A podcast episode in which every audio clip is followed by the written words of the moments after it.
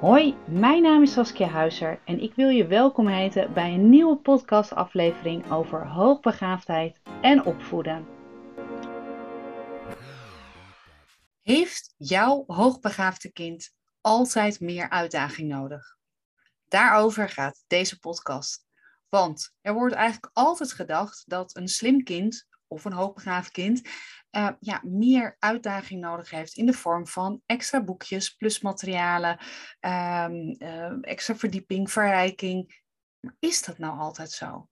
Nou, in veel gevallen is het wel zo. In veel gevallen is het zo dat je kind ja, er wel ergens van gaat bloeien en groeien. En um, ja, dat je kind zich gehoord voelt, een bepaalde leerhonger heeft en dat hij gestild wordt door middel van extra materialen of moeilijkere materialen of meer lesstof. Alleen niet voor ieder kind is dit van toepassing. Er zijn namelijk ook kinderen die um, zo angstig zijn en, en zo, uh, het zo spannend vinden eigenlijk om moeilijkere dingen te gaan doen, dat ze bijvoorbeeld al denken, daar heb ik geen zin in. Dat wil ik niet.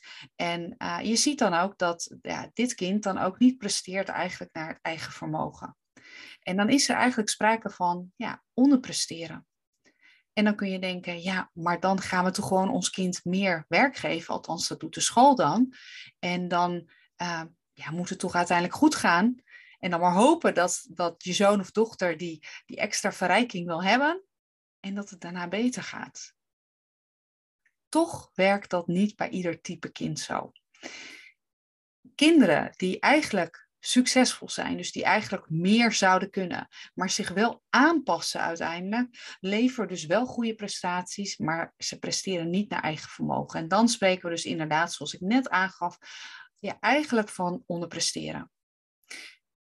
Deze leerling wil namelijk, of dit kind wil namelijk, ja, succesvol blijven. Die wil ergens gezien worden van, ja, het lukt hem of haar altijd.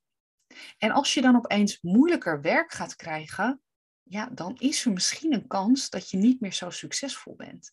En dat je denkt, ik kan het niet, het lukt me niet, wat zullen ze wel niet van me denken? Ze zullen me wel dom vinden of zo. En deze kinderen, die gaan het liefst risico's vermijden. Um, ze zullen bijvoorbeeld, dit, dit zijn ook zeg maar de kinderen die heel veel bevestiging zoeken bij je die heel graag willen weten dat ze iets goed doen. En um, uh, ook ergens willen pleasen, bijna ook om jou ja, blij te maken. Zodat ze vooral niet de fouten tegen gaan komen. En um, ze kijken ook heel erg naar andere kinderen om zich heen, maar ook naar andere volwassenen. Als ik maar doe wat, ja, wat mijn vader wil, wat mijn moeder wil, wat mijn leerkracht wil. En um, dan gaat het goed. Maar ga ik een beetje iets moeilijkers doen, dan gaat het ingewikkeld worden. En wat je merkt dat er gebeurt op het moment dat je dus extra uitdaging geeft, uh, en misschien ben jij wel de leerkracht hoor, die vandaag luistert, van harte welkom dan ook. Dat je denkt, waarom pakt het kind het nou niet op? Waarom wil het kind nou niet werken uit een rekentijgers of uit een denken over taal of uit uh, outside the box? Waarom wil een kind daar nou niet mee werken? Het is toch hartstikke fijn, het krijgt verdieping. Ik doe mijn best als leerkracht of als ouder om dat te geven. En waarom wordt het niet met beide handen aangepakt en wordt het bijna verslonden van, ja, omdat het leuk is en omdat het goed is?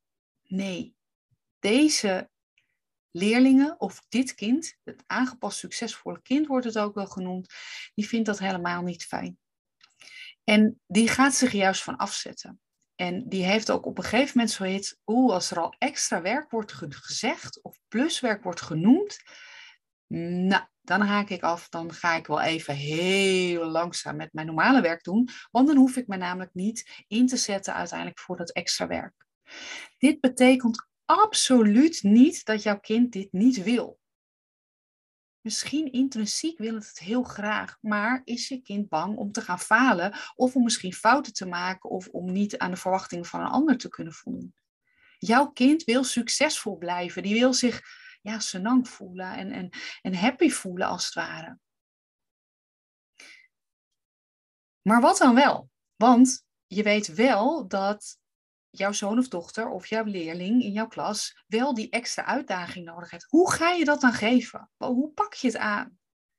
Nou, in deze podcast, en je luistert al eventjes, wil ik meenemen wat je eventueel kunt doen voor deze kinderen. Want er zijn echt manieren om uiteindelijk ja, een kind hiermee te helpen en uiteindelijk ook te leren dat het toch wel zich mag stretchen. Nou, misschien heb je wel eens gehoord van comfortzone van lefzone en paniekzone. Ehm, ik zal ook in de show notes zal ik ook een, een pagina erbij zetten, of tenminste een, een, link naar een pagina waar je ook kunt zien wat het nou precies inhoudt. Normaal zitten we het liefst lekker in onze comfortzone lekker veilig. Ehm, misschien niet altijd te veel moeite hoeven te doen. Um, ja, we weten wat, wat, wat anderen van ons kunnen verwachten, wat wij van anderen kunnen verwachten. En ja, het is gewoon lekker veilig, lekker comfortabel eigenlijk.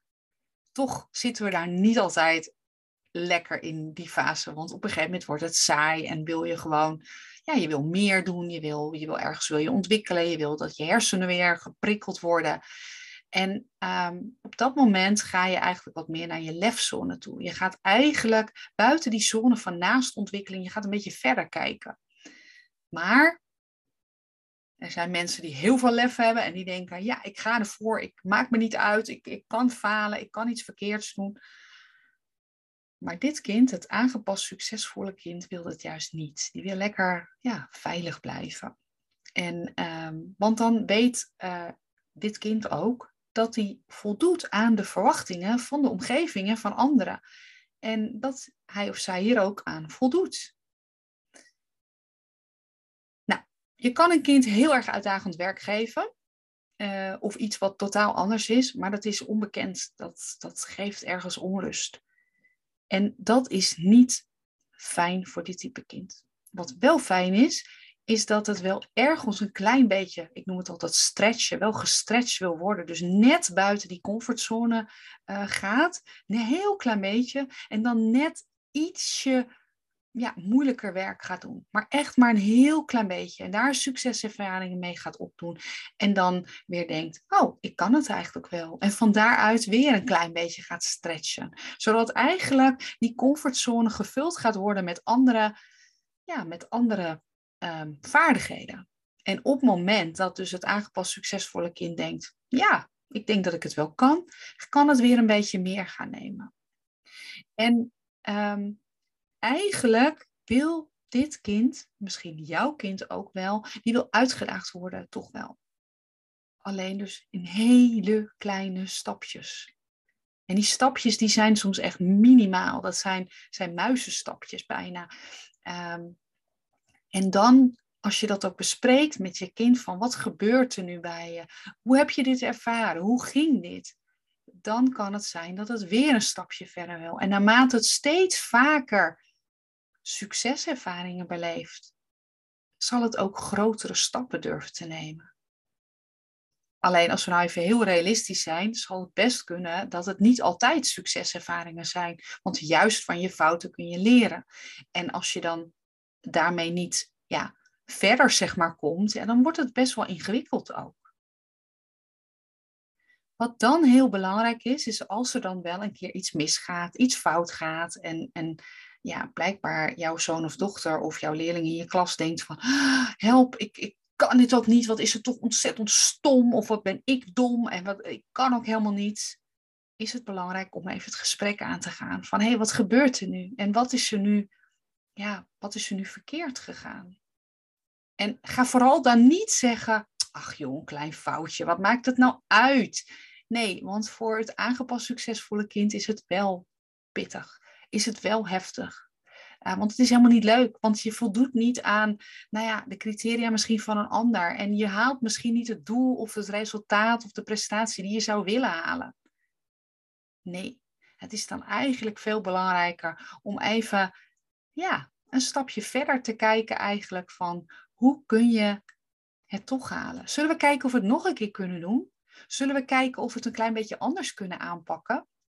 Ehm, zullen we samen een plan maken hoe we het gaan doen? Dus een klein stappenplannetje. Dat zijn opmerken die uiteindelijk je kind toch helpen om nou, een klein beetje verder te gaan. En probeer ergens je kind dan ook nou, daar bijna in te coachen. kijk, wat ben jij al keihard aan het werk, zeg. Wauw, wat zie ik dat, dat jij goed bezig bent. Ga vooral dan complimenten geven of reflecteren op het proces, maar vooral niet op het eindresultaat. Want het eindresultaat is bij deze kinderen juist, ja, hoeft nooit goed te zijn. En dat is dan, ja, ingewikkeld ook. Hiermee voor, ja, ga je eigenlijk leren van, nou, je, dat je kind zich ietsje verder, zeg maar, kan, kan kijken. En uh, eigenlijk ook op het moment dat er wel een bepaald doel behaald wordt, echt super trots is. En ook echt behoefte heeft aan een compliment. En even um, nou ja, zeggen hoe goed het ook is. En dat is, ja, dat, dat is natuurlijk altijd fijn om te horen, hè, dat je iets goed doet. Alleen, ja, dit kind wil ik nog wat meer. Als ik nog even iets meer kader schets over wat voor type kind het nou is. Nou, een aangepast succesvol kind. Um, en dit is eigenlijk allemaal beschreven door, um, door Bets en Nijhart, twee uh, Amerikaanse onderzoekers. En zij hebben eigenlijk uh, beschreven wat voor type profielen begaafde kinderen kunnen hebben. En ja, begaafdheid kan natuurlijk op verschillende manieren zeg maar, zichtbaar worden, hè, tot, tot in het gedrag. En ook ieder hoogbegaafd kind is anders. Nou, ieder mens is anders. Jouw kind is anders dan mijn kinderen. Ik ben anders dan dat jij bent. En dat mag ook allemaal.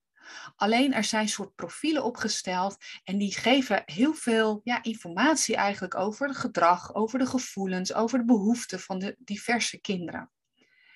En ik zal hier ook in een volgende podcast zal ik een ander type kind zal ik gaan uh, bespreken.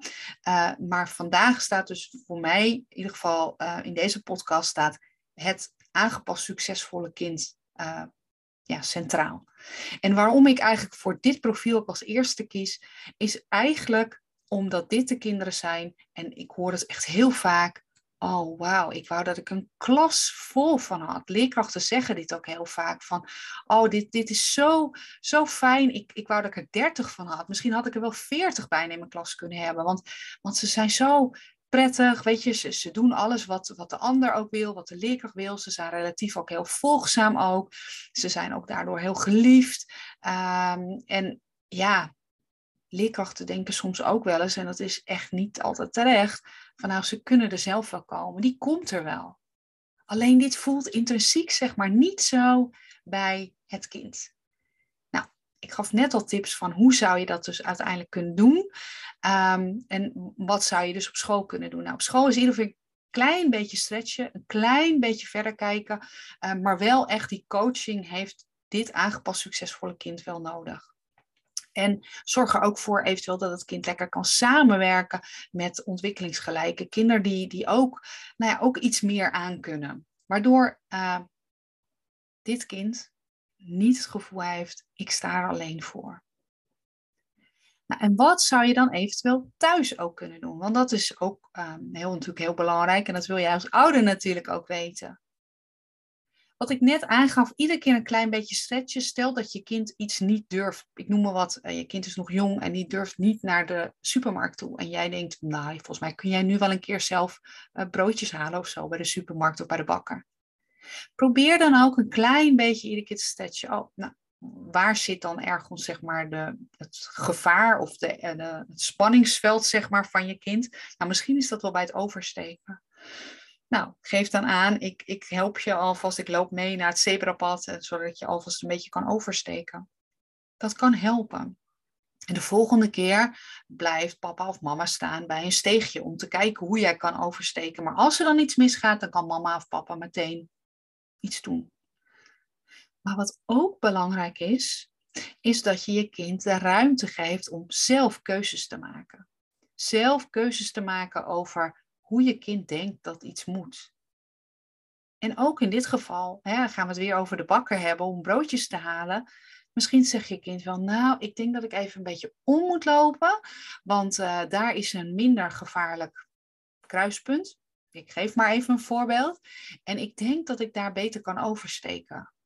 Terwijl jij als ouder misschien denkt, ja, maar dan loop je wel echt enorm om. Dat kost zoveel tijd, moeten we erg lang wachten op die broodjes. Nee, Jouw kind bedenkt een oplossing. En uh, als jouw kind denkt dat het daarmee succesvol het doel kan bereiken om zelfstandig broodjes te halen, dan is dat prima. Laat je kind dus ook eigenlijk nieuwe ervaringen opdoen. En dus met de ruimte ook om eigen keuzes te maken.